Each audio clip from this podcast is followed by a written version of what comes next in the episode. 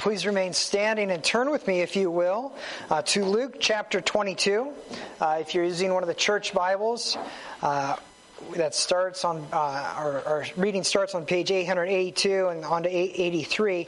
I'm going to read our passage a little bit out of order this morning. I hope that makes sense um, by the end.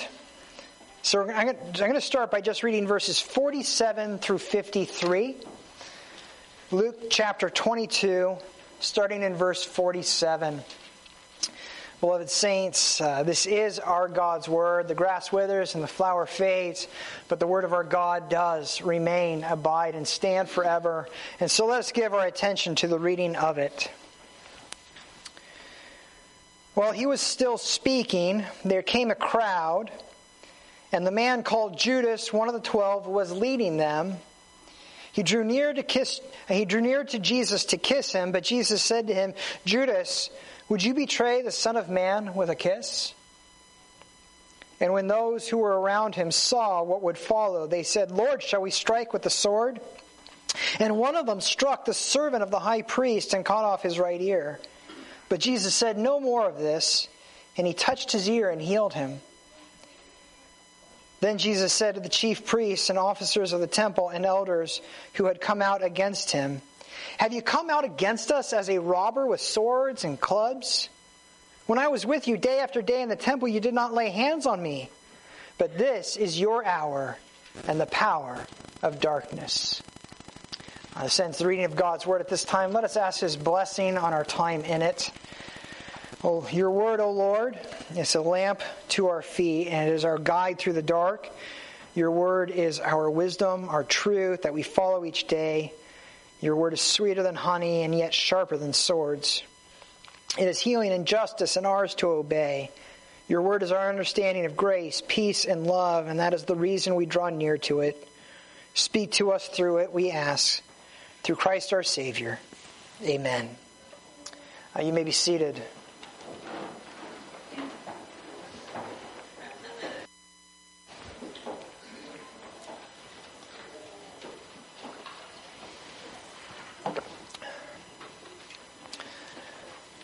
Word alone can be a scary word. now, sure, yeah, there are times where we want just some alone time. We just want to uh, have a little bit of solitude to refresh and recharge, to sort our thoughts out. But to be truly alone, abandoned, rejected, left alone, uh, that is something entirely different. And that's no secret. Uh, uh, one of the most severe forms of punishment used of prisoners over the centuries and millennia is solitary confinement. Just leaving someone alone often results in insanity and complete breaking. To be alone, truly alone, is terrifying. And, and, yet, the word alone is one of the most important words in our tradition. Our church is named Reformation in honor of the Protestant Reformation of the 16th century. And, that, that Reformation and the Protestants were known for these five pithy little statements. Each and every one of those five statements had the word alone in it. Responding to Roman Catholic doctrines that, that mixed works and grace. The Protestants were adamant that salvation was by grace alone, through faith alone. There's, there's no mixture of, of, of works and grace, there's no mixture of our obedience and faith. And then to make this abundantly clear, the Protestants said that salvation is a work of Jesus Christ alone. Because if salvation depends upon us even in the smallest way, everything will fall apart. And that truth, that reality leaves Jesus very alone. That truth is driven home to us in a very profound way in our passage this morning. And, we're going to see as we look at this that Jesus is willing to be abandoned by all so that he might not abandon us in our hour of greatest need. He is willing to be abandoned by all, left truly alone, so that he might not abandon us. He's willing to go through the very worst for our sake. And so, really, we're going to do three things this morning. We're going to look at, at, at, that episode with Judas and see Jesus betrayed by Judas. Then we're going to see him abandoned by Peter. And then we're going to see him willing to bear the weight of the world alone, if that's what it takes to save us, as he prays on the Mount of Olives. So that's our, our, our plan this morning. And I'm going to do this a bit out of order on purpose because I want to end our time. I want to conclude with Jesus' prayer on the Mount of Olives. Uh, uh, other gospel writers call it uh, the Garden of Gethsemane. But I want to start with that well known episode of betrayal by Judas. And as we look at it, I want to note that there are four distinct actions that take place in these few verses, and just make a few comments on each. Uh, it's so easy to get caught up uh, in, in what goes on with Judas and that kiss that we might miss what happens at the end. The chief priests and the officers are there with him, and they're holding clubs and swords. And Jesus points out that they have come to him in the night. Even though Jesus has been with them day after day, out in the open, for all to see, they wait for the cover of darkness to approach him. And they come armed, acting like he's this great threat. This is what sin does. It despises the light. It seeks out the darkness because they know what they're doing is evil and they're ashamed of themselves. If they weren't, they'd do it in broad daylight in front of everyone. But they act like he's the danger, like he's the problem. And Jesus' only response is that they represent the power of darkness. But he says, and this is your hour. He's saying that he will allow them to prevail, but for a short time. A definite period, a short period of time. That he will give himself over to the powers of darkness. And that darkness in the, in the, in the chief priests and the elders is mirrored in Judas in the opening of our passage. He, he, he comes and he kisses Jesus. A kiss is an act of love. He comes as if he's a friend but it's deceptive, and his kiss is a cover for evil. He doesn't just cloak his treachery in darkness, he cloaks it in an act of love. That kiss is, is a greater act of violence than the clubs and the swords of the priests and the elders. But make no mistake, his, his heart is filled with murder alone years at Jesus' side, years of, of hearing the truth, years of witnessing firsthand the greatest love the world has ever known. And his response is murder, treachery, deceit. There's never been a betrayal, prior or since, in the history of the world like this one right here. We shouldn't be surprised. Jesus warned us that, that one of his own would betray him. He told us to prepare for violence. What's surprising, or at least improper, is the response of the other disciples. One of them pulled out a sword and cut off the ear of, of the high priest's servant. You don't usually aim for the ear think he was aiming for something else and hit the ear. But do you see what's happened? The disciples think that Jesus needs them to protect him. They think that, that they must raise up swords in order to advance his kingdom trying to advance the kingdom of mercy and grace at the end of a sword is as nonsensical as committing murder with a kiss.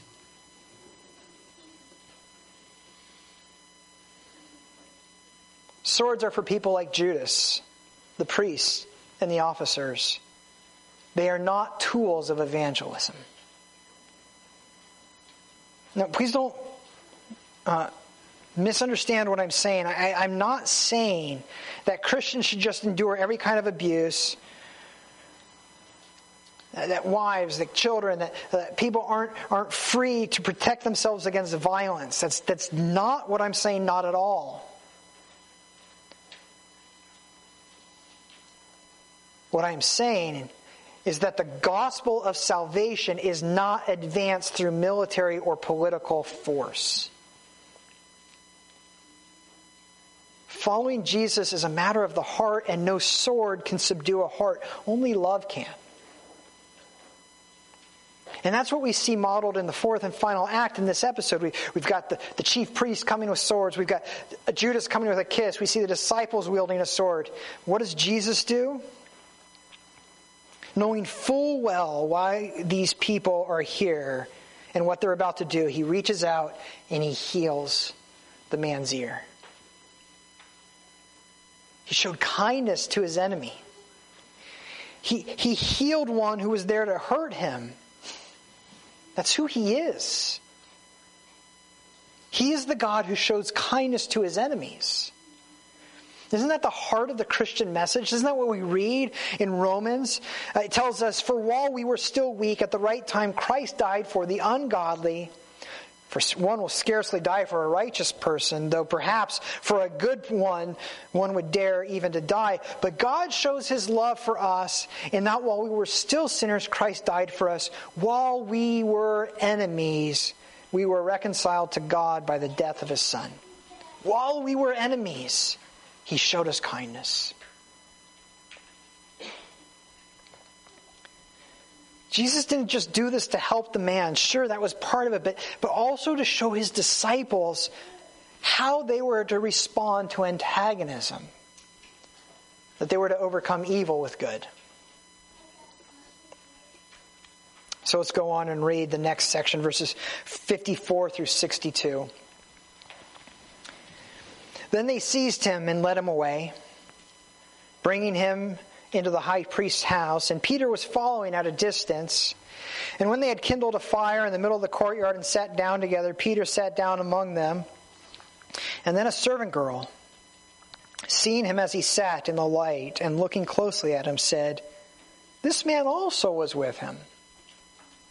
But Peter, but he denied it, saying, Woman, I do not know him. And a little later, someone else saw him and said, You also are one of them. But Peter said, Man, I am not.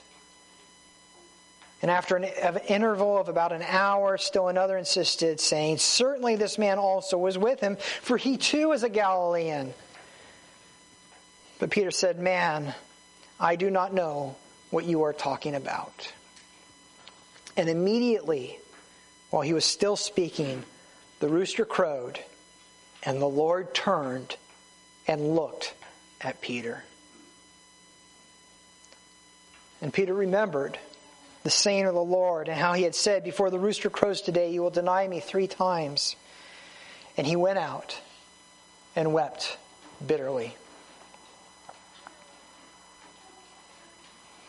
If the situation with Judas is tragic, this episode with Peter is heartbreaking. What's recorded in verses 54 through 62 is one of the greatest failures in history. And it's Peter. Peter, Peter's just different. On the one hand, he seems to get more than the other disciples get.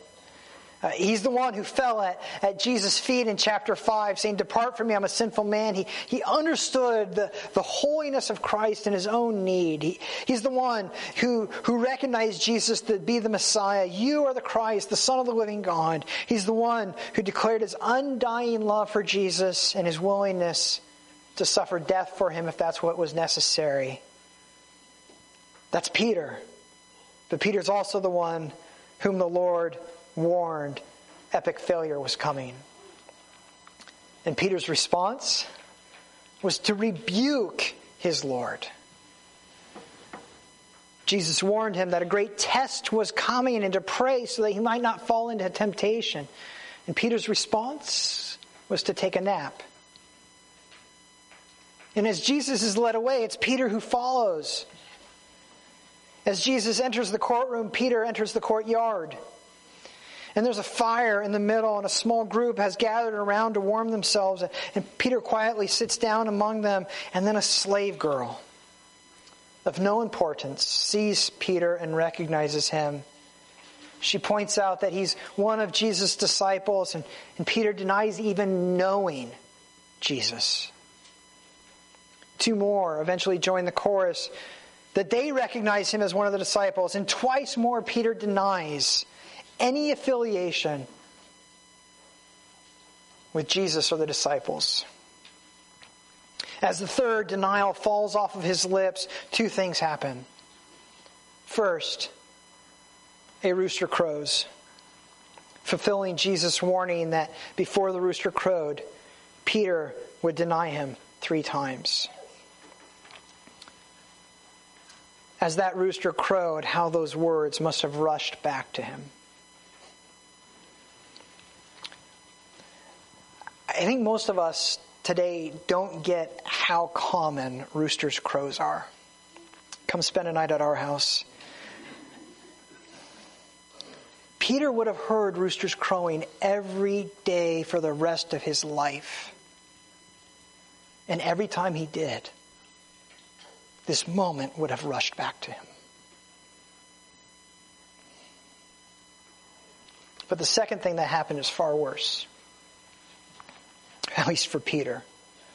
Because as that rooster crowed and that third denial fell from his lips, from across the courtyard in the middle of a trial, Jesus looked over at Peter and caught his eye as if to say, Yes, I know.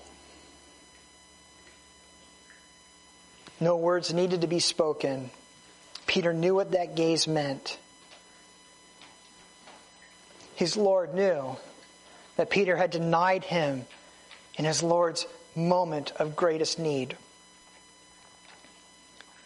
He had abandoned his Lord. He had, he had left him alone without a friend or an ally. He had broken his promise. And can you imagine how he must have felt at that moment? Just hours earlier, he debated with the other disciples about who's the greatest. He stood up as if to shame everyone else and boasted that even if everyone else falls away, he will remain true. He had tried to comfort Jesus, to assure Jesus that it's okay, Peter's here. And now?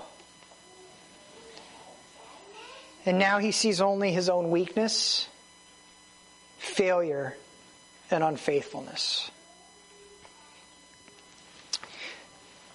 They say a chain is only as strong as its weakest link. If you have a big chain full of thick, thick brackets and you have one paperclip holding two of those together, you've got a problem. If any of Peter's eternity rests on his strength, his obedience, his righteousness, if he serves as any link in the chain of his salvation, how could there be any hope? He couldn't even stand under the scrutiny of a slave girl. How must he have felt at that moment? What kind of doubts must have filled his heart and his mind? What must have happened to his confidence then? Every one of us is tempted to insert ourselves into salvation. When we compare ourselves to others and we, and, and we think ourselves better, we, we look at ourselves when things are going well and, and we think we, we understand why God loves us because we're truly devoted. It's easy at, at, those moments to find confidence and comfort in our lives and our obedience and our devotion. But what happens when we, like Peter, find ourselves turning again to our sin? Those angry outbursts, the, the sharp words that, that wound one of Christ's lambs. When we, when we seek comfort not in Him, but in, in alcohol or, or drugs or flirtatious behavior or pornography. When times get hard and, and, and we see just how weak our resolve truly is, how quickly does that confidence come crashing down? Because we know a chain is only as strong as its weakest link. And when our confidence for eternity is, is built in how good we are, that confidence comes crashing down when we see our goodness exposed as a facade. And then it's then that we ask, what hope is there? So let's read the last section, going back to the beginning, verse 39 through 46.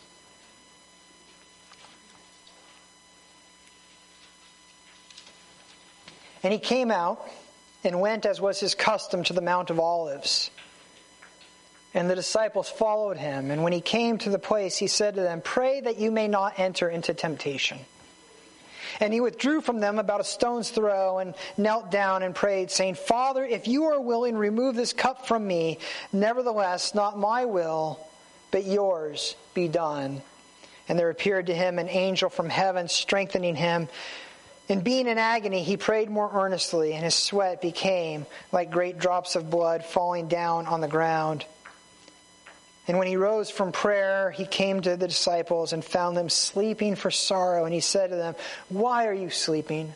Rise and pray that you may not enter into temptation. I wanted to deal with Judas and Peter first before I dealt with Jesus' prayer on the Mount of Olives because he knew what was coming when he went to pray. We need to know what's coming as we read about his prayer. He had told his disciples that both of these things would happen.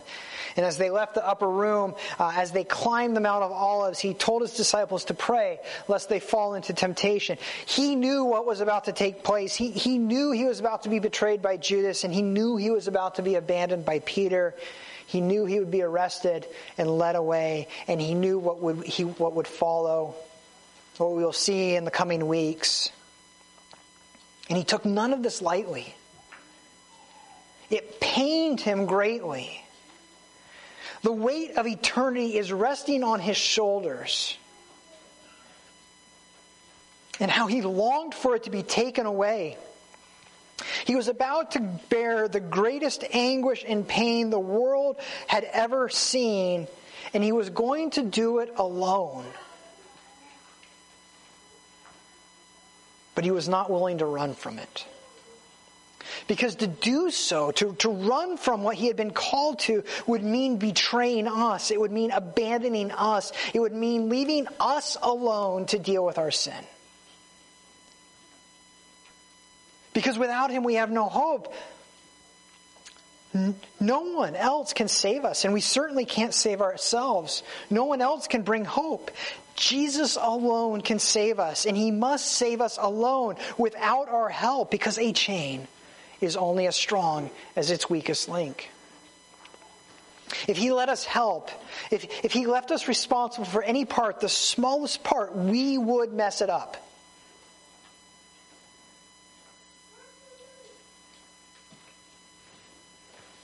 And as he prayed alone, he was giving us a glimpse of how he would accomplish our salvation abandoned, betrayed, and alone. As much as he wanted to be delivered from the coming pain, he was unwilling to be delivered if it would jeopardize our salvation. Father, if you are willing, remove this cup from me. Nevertheless, not my will, but yours be done. It's as if he's saying, Father, only remove my burden if it's the right thing to do, if it doesn't jeopardize my people. Don't just do it to spare me if it means losing them. What could drive someone to pray like that? What could lead someone to be willing to endure betrayal and abandonment in order to show kindness, mercy, and salvation to those who were once his enemies. It's love. And it's love alone. The world has never seen a greater act of love, and it never will, than what takes place in those hours. And that love accomplished something amazing because through those hours of darkness, that moment of surrender when Jesus allowed his enemies to triumph over him for a time, when he let those closest to him betray him and abandon him, through all of that, he paid our debt, he silenced the grave, and he accomplished our salvation. And he did it alone. There is a reason the reformers were so committed to that word alone. Grace alone, faith alone, Christ alone. Because if we insert ourselves, we'll mess it up. But Jesus, He can accomplish what we cannot. He can do it all. He was willing to suffer what, whatever was necessary to do it. And He won't accept our help because that would only jeopardize our eternities. He has to do it alone. He is willing to be abandoned by all so that He might not abandon us when we need Him the most. In our passage, we find Christ alone because Christ alone can save. None of that is to say he doesn't care about what we do. He, he's, not, he's not saying that we should just do whatever pleases us and not worry because he'll take care of everything. If that was the case, he would not have told his disciples to pray that they might not fall into temptation. Twice. He doesn't want us to mess up, but he knows we will. We don't want to mess up, but we know we will. And it's then that we need to remember those words that we heard in our declaration of pardon from the Apostle John My little children, I write these things to you so that you may not sin, but if anyone does sin, we have an advocate with the Father, Jesus Christ the righteous. The goal is not to sin, but like Peter, there will be times of failure. And the question is, what do we do when those times come? And it's there we, we need to see the difference between Peter and Judas. Peter lamented his failure and he sought the Lord. Judas hated himself, tried to fix everything, and then punished himself. One response is humble, the other is arrogant. Peter knew that his hope was in Jesus alone. Judas looked to himself for rescue and found none.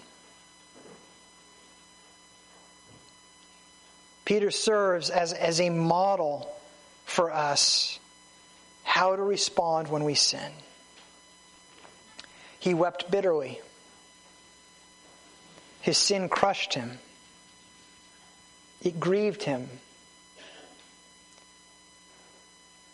It led him to despair of his, of his own goodness and righteousness and, and to trust in Jesus Christ alone. And that's the mark of a true believer, of a Christian. I need to ask does your sin make you weep? Does it break your heart? If it does, I have good news. You have a faithful Savior who has suffered all that you deserve so that you might be forgiven. You are loved. You are forgiven.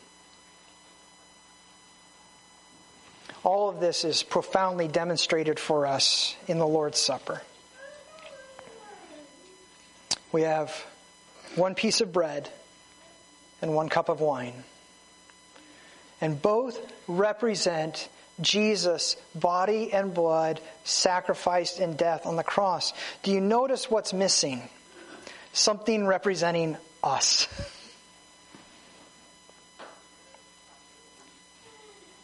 Because at the Lord's table, we see Jesus and only Jesus. Yes, we see benefits for us. Because if we're found in Jesus, we have his work on our behalf. For you. But he alone accomplishes salvation. He alone can save, and he must save alone. As we come, we confess that our hope is in Him alone. And in confessing that, we find a faithful Savior who is able to save us completely. Praise be to God. I'd like to ask our elder Dave uh, to come up as we prepare to receive this gift this morning. Please bow with me in prayer. Our wonderful Savior, we, t- we take comfort in you alone. There's nothing we can add to what you have done, and to think there was would be the height of arrogance and the height of folly. We take comfort in you alone, for you alone can save. We thank you for your love, that you did not run from the cross, that you were unwilling to save yourself and abandon us. Help us to fight temptation when we, and when we fail, teach us to weep and to run to you, and to again find grace full and free. Amen.